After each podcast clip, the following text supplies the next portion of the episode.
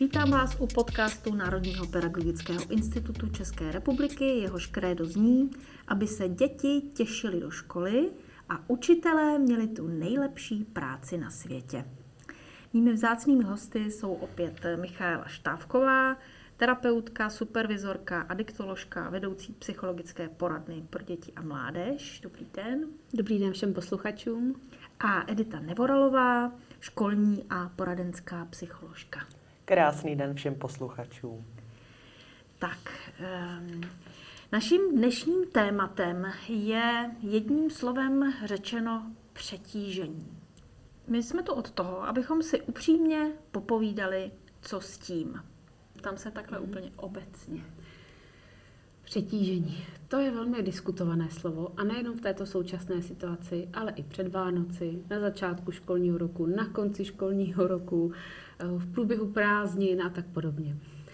Eh, důležité je sebe pozorovat se, to znamená vědět, eh, kdy jsem přetížen a kdy je to proto, že už opravdu jinak nemohu. To znamená, jak my říkáme, meleme už z posledního eh, a nemohu s tím vůbec nic udělat. To znamená, že se mi tam objevují pocity ještě nejistoty a bezmoci. Eh, a nebo je to z toho důvodu, že na mě někdo tlačí, ať už je to společnost, ředitel, učitelé, rodiče a tak podobně. Pokud se dokážu zorientovat v tom, odkud se to bere, to mé přetížení, tak pak mohu najít cestu, jak z toho ven.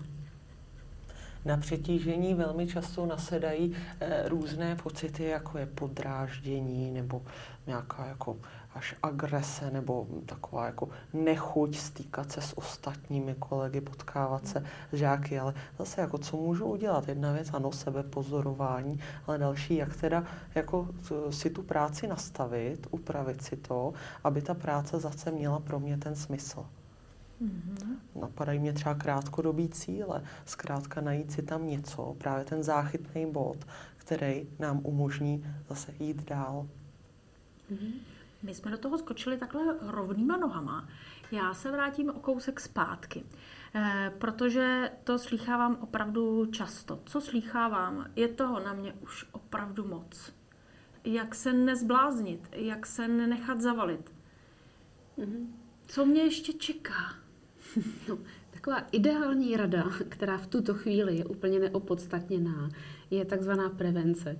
To znamená vůbec se do tohoto stavu nedostat. Eh, nenechat to zajít, eh, až tak, asi všichni známe v příkladu se zubařem. Když už mě to opravdu hodně, hodně, hodně bolí, a i v této situaci si někteří řeknou, to přejde, to ještě zvládnou, a pak jdou k zubaři, když je opravdu zle, tak podobně eh, nedopustit, aby došlo k takovému přetížení, že opravdu pak si sednu a říkám, už nemůžu. To, to už jsme v situaci, kdy takzvaně hoří dům a my ho musíme hasit. To je jediné, co v tu chvíli zvládneme. A můžeme hasit různě. Psychofarmaky, to jsou nějaká antidepresiva nebo změnou životního stylu, eh, dodáním toho, co člověk zrovna v tu chvíli potřebuje, to může být obětí, láska eh, a tak podobně. Ale když hasíme, tak není čas na tu prevenci. Takže ideální rada je, eh, sledujte se a pozorujte a ještě dřív, než ten dům začne hořet, tak se porozhlídněte, jestli náhodou by nebylo dobré něco ve svém životě změnit. Už teď, aby to právě nedošlo k tomu nejhoršímu. Chce k tomu Edita něco dodat? Ehm, poslouchejte sami sebe, skutečně jako pojďme se zaměřit eh, na to, co si cítíme, co se s námi děje. Eh, někdy jako i naše tělo eh, mluví za nás, to, co nejsme schopni říct, tak se může projevit skrze nějaké tělesné symptomy.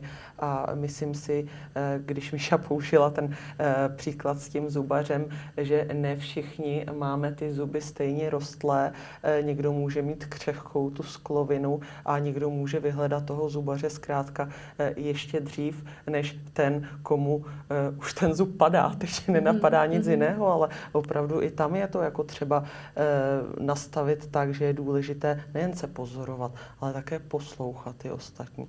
A myslím si, pokud možno vyvarovat se tomu hodnocení, protože um, co cítím já, nemusí cítit vůbec tak ten druhý. Já bych určitě doporučila zapojit vlastnost, o které se málo mluví, a to je takzvaná všímavost. Prostě si jednoduše všimnout. Všimnout si, že už se se mnou něco děje. že mi padají věci z ruky, že dlouhodobě zapomínám, že chodím pozdě, um, že se méně soustředím, že ztrácím pozornost a tak podobně. A je zajímavé, že, nebo zajímavé, ono to tak je, žijeme uh, v, ve zrychlené době a zapomínáme si všimnout. A ta všímavost se zapoje tak, říkáme tomu zlatá trojka, že si každý den na tři minuty sednete a všímáte si, co se děje s váma v tu chvíli a co se dělo ten den celý. A je to jakási taková jednoduchá rekapitulace, kterou zvládne určitě každý.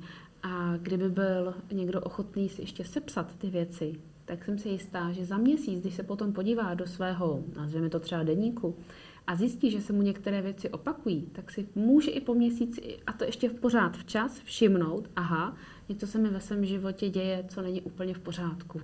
A teď je na čase s tím něco udělat. Dřív, než začne hořit ten barák a dřív, než začnou padat ty zuby. Za všímavost, ještě jenom doplním, může jaková eh, část našeho mozku, jmenuje se inzula. Je to taková malá, stará, svraštělá část, která je v prefrontálním kortexu, přikrytá čelním, týlním a temenním lalokem. A ta má právě za úkol podporovat naší všímavost. A občas, eh, když se někdo ptá, a jak se to teda dělá, jak se to trénuje, tak říkám, to je úplně jednoduchý. Pojďte zkoušet dělat věci jinak. Třeba si od teďka zkoušejte čistit zuby levou rukou protože máme často zautomatizované naše chování a jednání. Jedeme na autopilota, který nám samozřejmě pomáhá, protože šetří energii, eh, šetří nám jako naší sílu a čas často. Je to fajn, ale autopilota je dobré a vhodné zapojovat tak z 5% přes den, víc ne. Po zbytek toho dne je fajn mít zapojenou inzulu, právě tu část mozku, která eh, řídí naší všímavost. Takže čistit zuby jednou, jinou rukou nebo jít do práce eh, jinou cestou. Jo, zkoušet dělat věci jinak. Eh, když si teda všimnu, že začínám být přetížená, jaký jsou uh, ty správné cesty? Jo? Někdy mi pomůže, když se teda víc opečuju, víc si budu sebe všímat.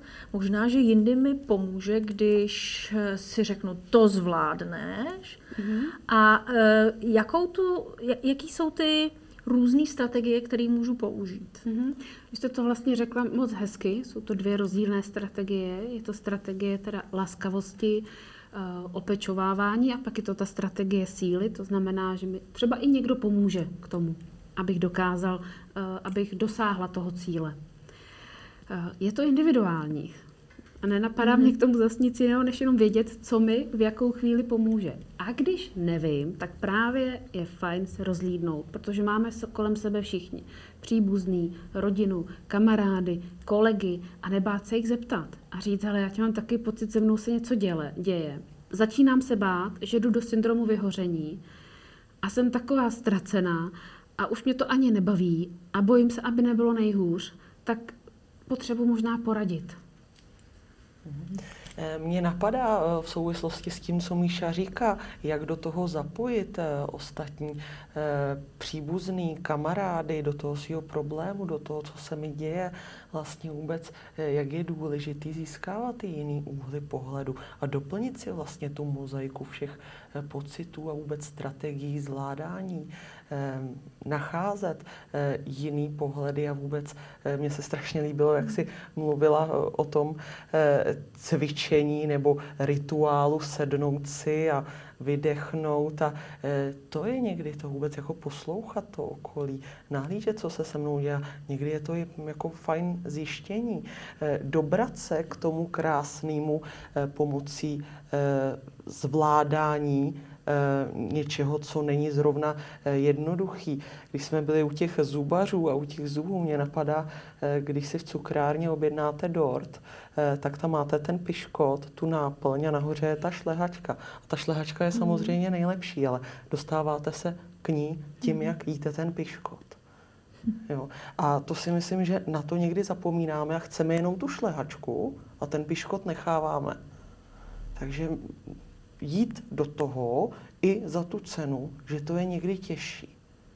A mm-hmm. ne všechno jako musíme zvládnout hned, ale najít si tu cestu, jak to zvládnout, případně i s něčí pomocí. Mm-hmm. A když už tuším, eh, že se se mnou něco děje a že je potřeba jít do nějaké změny, tak zase se vracím zpátky k tématu sebereflexe. Je důležité vědět, jaké moje nastavení mi pomáhá. Je to krátkodobá nebo dlouhodobá motivace. Někdo potřebuje krátký cíl a říct si dobře, tak do pátku si slibuju, že budu spát o dvě hodiny díl.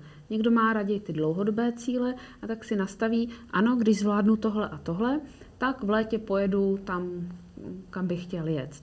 Jo, pak je motivace pozitivní a negativní. Jo, někoho motivuje to, že je druhý, si představíte, že běžíte závod, tak eh, a jste na druhém, na třetím místě a před sebou vidíte člověka, kterého byste mohli předběhnout, tak přemýšlíte, tak kdo má takovou tu negativní motivaci, aha, já jsem ten druhý, tak sebere všechny síly a předběhne ho. Jo? Nebo, a teď je tam zase jiný člověk, který má jiný styl motivace a řekne si, no tak to už nemá cenu. To já mu to radši nechám a pro mě to, že někdo je přede mnou, není motivační. Jo, pro někoho je motivační to, že je první a chce si to udržet. A tak běží za každou cenu. Tak je dobrý znát sám sebe, abychom věděli, co nám pomáhá a co nám nepomáhá. Teď jsme hodně mluvili o té prevenci, to znamená, to je to před. Mm-hmm. Ještě před tím, než dojde ke stavu vyhoření, zatížení a, a, a tak podobně. A teď, když ten dům hoří, jo, tak to, co je před, nám teď moc nepomáhá. My potřebujeme hasit. Jo, tak. A jak hasíme? Hasíme tak, že zajišťujeme ty základní lidské potřeby v první fázi. Je to podobně jako u jakýkoliv krizové situace. To znamená jídlo, spánek, vylučování, pak přicházejí další uh, potřeby a to je pocit bezpečí, takže mít nějaký prostor, ve kterým se cítím dobře, pak přicházejí na řadu lidi, to znamená, mohu s kým sdílet, Eh, mám tady někoho, kdo mi pomůže, o koho se můžu opřít, někam patřím, takže se začnu cítit jako potřebu, že jsem součástí nějaké skupiny a pak teprve se mohou naplňovat ty další potřeby. Takže nezapomenout se vrátit na ten začátek a fakt, když hoří dům, tak jednoduše řešit to základní. A tím může být třeba dostatek spánku. Takže není vlastně nic, eh, co Eh, zatěžujícího nebo nenormálního vrátit se někdy na té cestě o krok zpátky, ehm, když je to někdy těžší toho cíle dosáhnout, ale co když ho vlastně dosáhneme, to, toho cíle, co potom? Stavíme si další a někdy pomáhá takový to obyčejný mít se na něco těšit a zhmotnit si to, ten cíl, ať už je to ta dovolená mm. nebo nějaký mm. zážitek mm. s blízkými. Mm. Umět si to představit, vizualizovat si ty výsledky nebo mm. ten cíl, kam jdu a tu odměnu, co, co si potom můžu dovolit. Mě navedla editor na hezkou myšlenku. Eh, často slýchávám ve své praxi, že lidé říkají, ale já to ještě zvládnu. Já to vím, že už hoří, ale já to prostě zvládnu, já to dám. Tak říkáme, ano, Jasně dáte, já to úplně vidím. Vy jste fakt skvělí, vy to dáte. Vy tu krávu na ten matron fakt, fakt vytáhnete. A co s tou krávou tam pak budete dělat na tom vrcholu? A v tu chvíli jim to dochází a říkají, no to je vlastně pravda. Má cenu tahat tam krávu nebo nemá? Ale dali by to. Fakt by to zvládli. Pod to se podepíšu. Mm-hmm. Eh, z toho všeho, co říkáte, tak vlastně mi vyplývá, že to je opravdu individuální, že někdo má velkou vervu, mm-hmm. velkou radost z toho, že učí a, a chce to dotáhnout a pak se dostává do těch hladin toho přetížení, kdy, kdy zapíná rezervy a jede a e, může začít hořet. A někdo má to přetížení spojené s tím vyhořením, že vlastně ztrácí ten smysl toho, proč tu danou činnost dělá a potom se může dostávat do situací, které už jsou opravdu vážnější a tam je si potřeba se zazdrojovat v tom smyslu té motivace. Rozumím tomu správně. Mm-hmm. Ano, přesně tak. Hmm. A to je právě individuální ta motivace. Mm-hmm. A ono jako mě ještě napadá, jsem co říkala Míša, eh, jako zazdrojovat se, ano, ale zase ta hranice. A dokážu si představit, jako když nám je zlé, kde tu hranici najít, nebo jak vlastně eh, se zastavit a najít si ten čas eh, na sebe, na to porozhlídnutí se a vnímání vůbec toho, co se děje. A když Míša mluvila o tom, jak teda to zvládnout, a za každou cenu to zvládnout, tak když jsem si představila tu dovolenou, tu odměnu za nějaký to moje úsilí, tak mě jako napadá, eh, dostane se jako ten člověk vůbec potom na tu dovolenou, když se takhle eh, zatěžuje? Mm-hmm. Jako, nastane vůbec ta odměna po tom všem? Mě teď napadá, že nás třeba poslouchá někdo, kdo je opravdu ve stavu přetížení a e, říká si, no oni si to tak jako pěkně tam povídají, ale já jsem přetížená, přetížený objektivně. To znamená, e, jsou vnější okolnosti, které mhm. způsobují moje přetížení. E, a říkám si, mohu s tím vůbec mm-hmm. pohnout, jak, jak poznám, s mm-hmm. čím z toho přetížení mohu hnout a s čím ne. Mm-hmm. Kdo vlastně určuje to, jak já se cítím, mm-hmm. když mám pocit, že to určují ti, kdo mi nastavují ty nesmyslné mety, pro mě nesmyslné v danou chvíli, nebo to, to přetěžování. Mm-hmm. Co když se nepřetěžuji já, ale to okolí? Jo, moc hezká a důležitá otázka. Ano, můžeme. A jediný, kdo o tom rozhoduje, jsme my sami. A je důležité. O tom, zda jsme přetížení, a ne, jak se cítíme, přesně tak, my Ano, sami. o tom, jak se cítíme mm-hmm. a zda s tím chceme nebo nechceme něco udělat. A to i ve chvíli, kdy jsou to objektivní důvody toho našeho přetížení, a to i ve chvíli, kdy máme pocit, že nás do toho někdo tlačí a že musíme, tak i v tuhle tu chvíli si můžeme říct, nemusíme. A mám pocit, že na to občas zapomínáme že jedeme uh, mašinou na těch kolejích, sedli jsme si teda do té lokomotivy a jedeme. A máme pocit, že to jsou jediný koleje, které nás někam dovedou.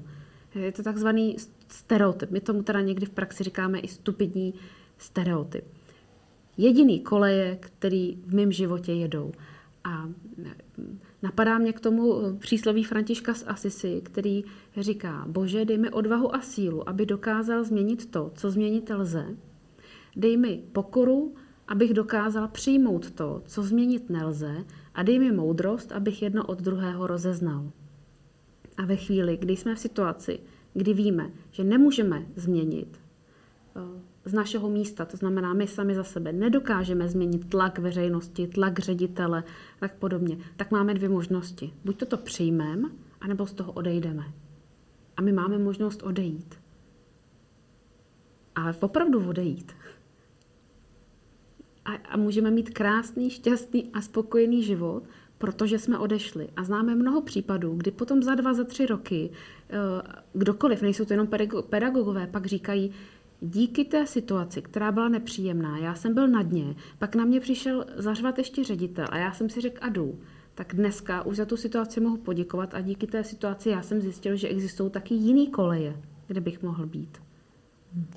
Možnost té volby je někdy velmi složitá, ale eh, to, že jsme schopni říci to ne a uniknout z nějaké situace, není jako žádný regresivní chování, ale naopak eh, je to ta možnost té změny.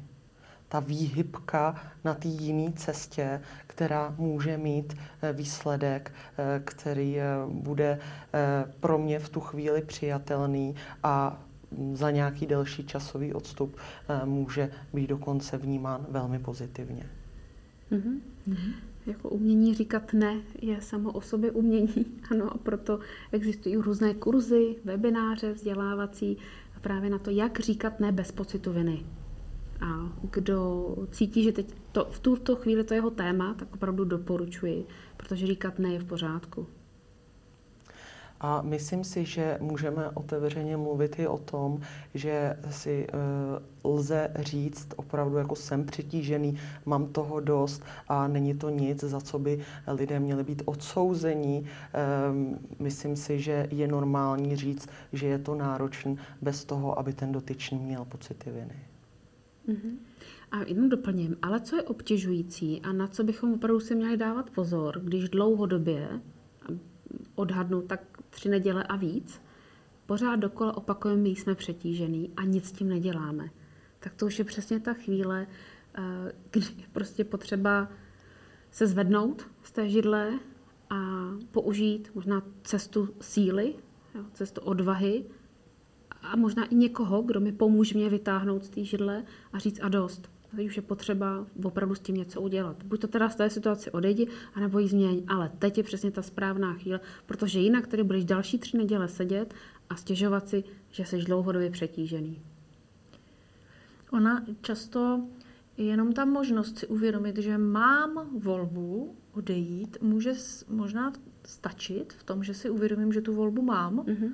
A že ji nemusím hned následovat, protože pro mě by to byla taky ohromná změna, ale eh, že ji mám a že ji mohu použít. A možná si i uvědomit, že s ní mám strach, A, mm-hmm. Ale říct si, že jsou to váhy, na kterých já měřím, jak se chci cítit. Jestli v té škole tak, že jsem přetížená, budu přetížená, zase budu přetížená, anebo zvolit něco, něco lepšího. To je jenom taková poznámka k doplnění. Mě k tomu napadá právě ještě otázka na to, co tedy změnit můžu, co vlastně podporuje moje přetížení. Jo? Může to být třeba eh, můj vlastní perfekcionismus, který mě v tom hmm. novém zaměstnání potká také. Jo? Může to být, eh, nevím, třeba u mě by to byla eh, přílišná verva do hmm. práce, která mě, naberu si toho mnoho, známe to, známe to určitě všechny. Důraz na výsledky, na, na kvalitu, vlastně na vysokou, vysokou laťku. Eh, také tam může být negativní myšlení, mě napadá, mm-hmm. které to přetížení často provází. Co vás ještě k tomu napadá? Tak mě možná si v téhle situaci jako napadá, eh, co je jako spouštěčem toho, co se děje. Jestli je spouštěčem ta situace, jestli je spouštěčem jako nějaký vnitřní nastavení. A zase jsme u toho pojmenování, jako to, co se to, co se s tím člověkem děje. Ale... Hmm. Ještě bych rozlišovala přetížení fyzické a psychické. Hmm. A potom podle toho mě nastavila ten léčebný uzdravovací proces u toho fyzického přetížení. Myslím, že je to úplně jasné u toho psychického. Je to velmi složité, jakože o tom mluvila o tom Edita, najít spouštěč a najít důvod mého přetížení eh, je vlastně podstatný. Bez toho se nemůžeme posunout dál. Někdo říká, a je to oblíbená věta, já nemám čas. Říkám ji docela často a všichni, tak je fajn vědět, proč vlastně nemáme čas. A než použiju teda větu, já nemám čas, tak si opravdu sám v sobě upřímně říct, je to proto, že se nechci s tím člověkem vidět, že nechci tuhle tu práci dělat, nebo proč si vlastně ten čas na to nechci udělat. A opak jsou zase lidé, kteří, eh, jak neumí říkat ne, tak si udělají čas pro všechno a pro všechny. A Eh, jsou přehlcený a pak jsou přetížený.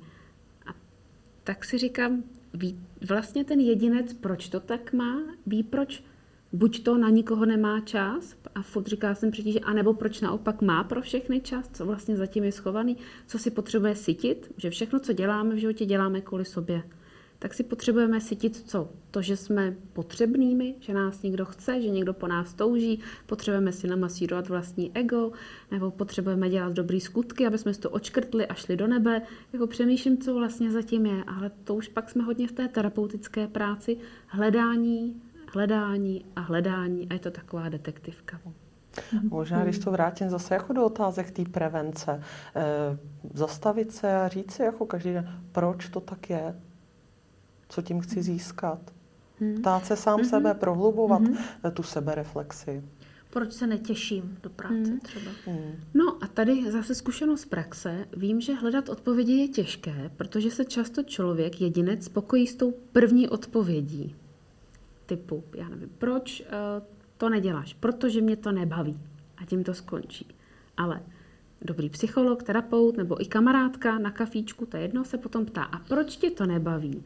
takhle se pokračuje dál a dál a pokládají se ty správné otázky, abychom se dostali až do té hlouby a, hlouby a tam našli uh, v té hloubce tu pravou příčinu. Hmm. Takže proč potřebuji být perfektní? Jo? Proč potřebuji všechno dělat na 150%? Hmm.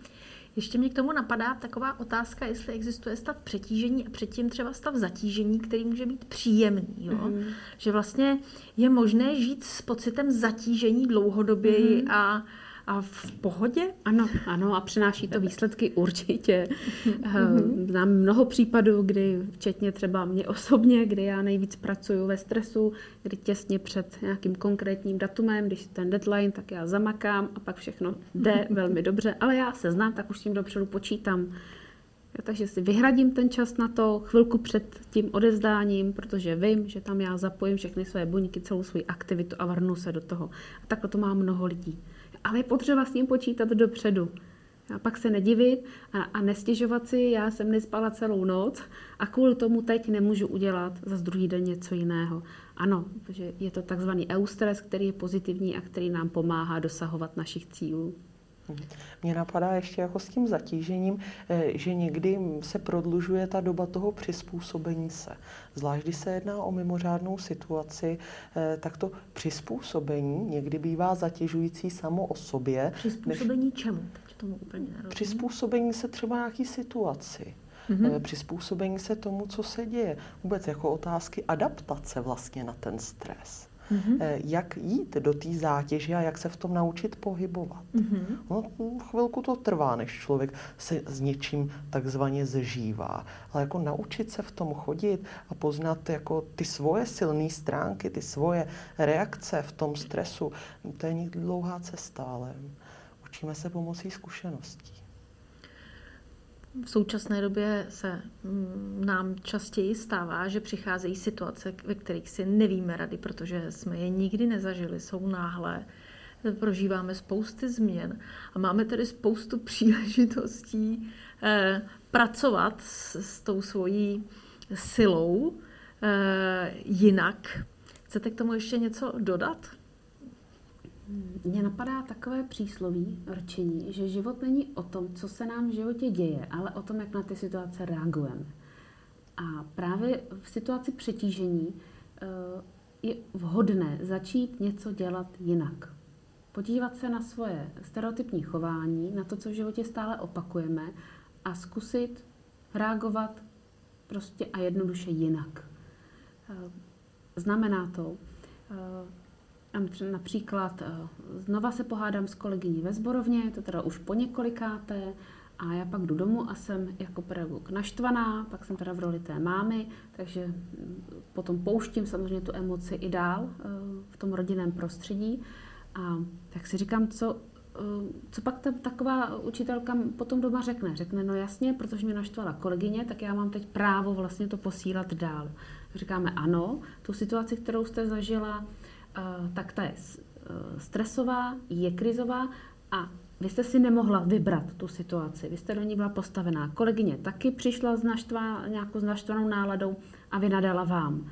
Ale vy můžete na tu situaci reagovat jinak. A my jsme schopní si eh, měnit reakce i v tu chvíli, kdy nám tam jdou ty podvědomé reakce, jo? kdy jsme zvyklí teda buď to taky křičet, anebo naopak se stáhnout, odejít, to je jedno. Tak říkáme, zkoušejte to jinak, zkoušejte vědomě se každý den rozhodnout, proto, a že až zase bude kolegyně křičet, tak já zkusím na to zareagovat tak, jak by třeba i ona nečekala. A tu volbu my fakt v sobě máme. Znamená, že my se můžeme každý den rozhodovat, jakou reakci uděláme. A je to na nás. A v tom eh, je ta naše síla a o tom se skládá náš život. Já k tomu jenom doplním, eh, buďme skutečně jako aktivní.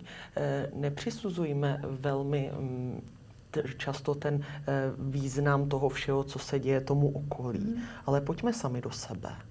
Sledujme jako naše prožívání, jaký to má vliv na chování a buďme strůjcem svého osudu. Mm-hmm. No a přesně jak říká Edita, já mám pocit, že to je ten největší problém, že my spoustu Eh, naší nepohody svádíme na okolní svět. Právě na to, co se nám děje, na to, co potkáváme během toho dne, co slyšíme, co vidíme. Ah. Až úplně na mě... Už jste z toho přetížená, Až na mě padlo přetížení. ano. ano. A pořád opakuju, je to naše osobní zodpovědnost, je to naše mm-hmm. volba, jak se budeme cítit. Mm-hmm. My můžeme říct, ne, já to prostě teď zkusím jinak. Možná mě napadá jedna věc, kterou bych mohla zmínit. To, čemu dáváme pozornost, to roste. Když budeme dávat pozornost svému přetížení, toho, jak to máme těžký, tak to poroste a bude toho čím dál tím víc. Budeme potkávat lidi, kteří jsou taky přetížení, budeme se takzvaně přitahovat navzájem. Když budeme dávat pozornost něčemu pozitivnímu, optimistickému, příjemnému, co nás naopak aktivizuje, co nám v životě pomáhá, tak poroste to. Já myslím, že v současné době je tohle rada nad zlato. Takže vám děkuji moc za návštěvu.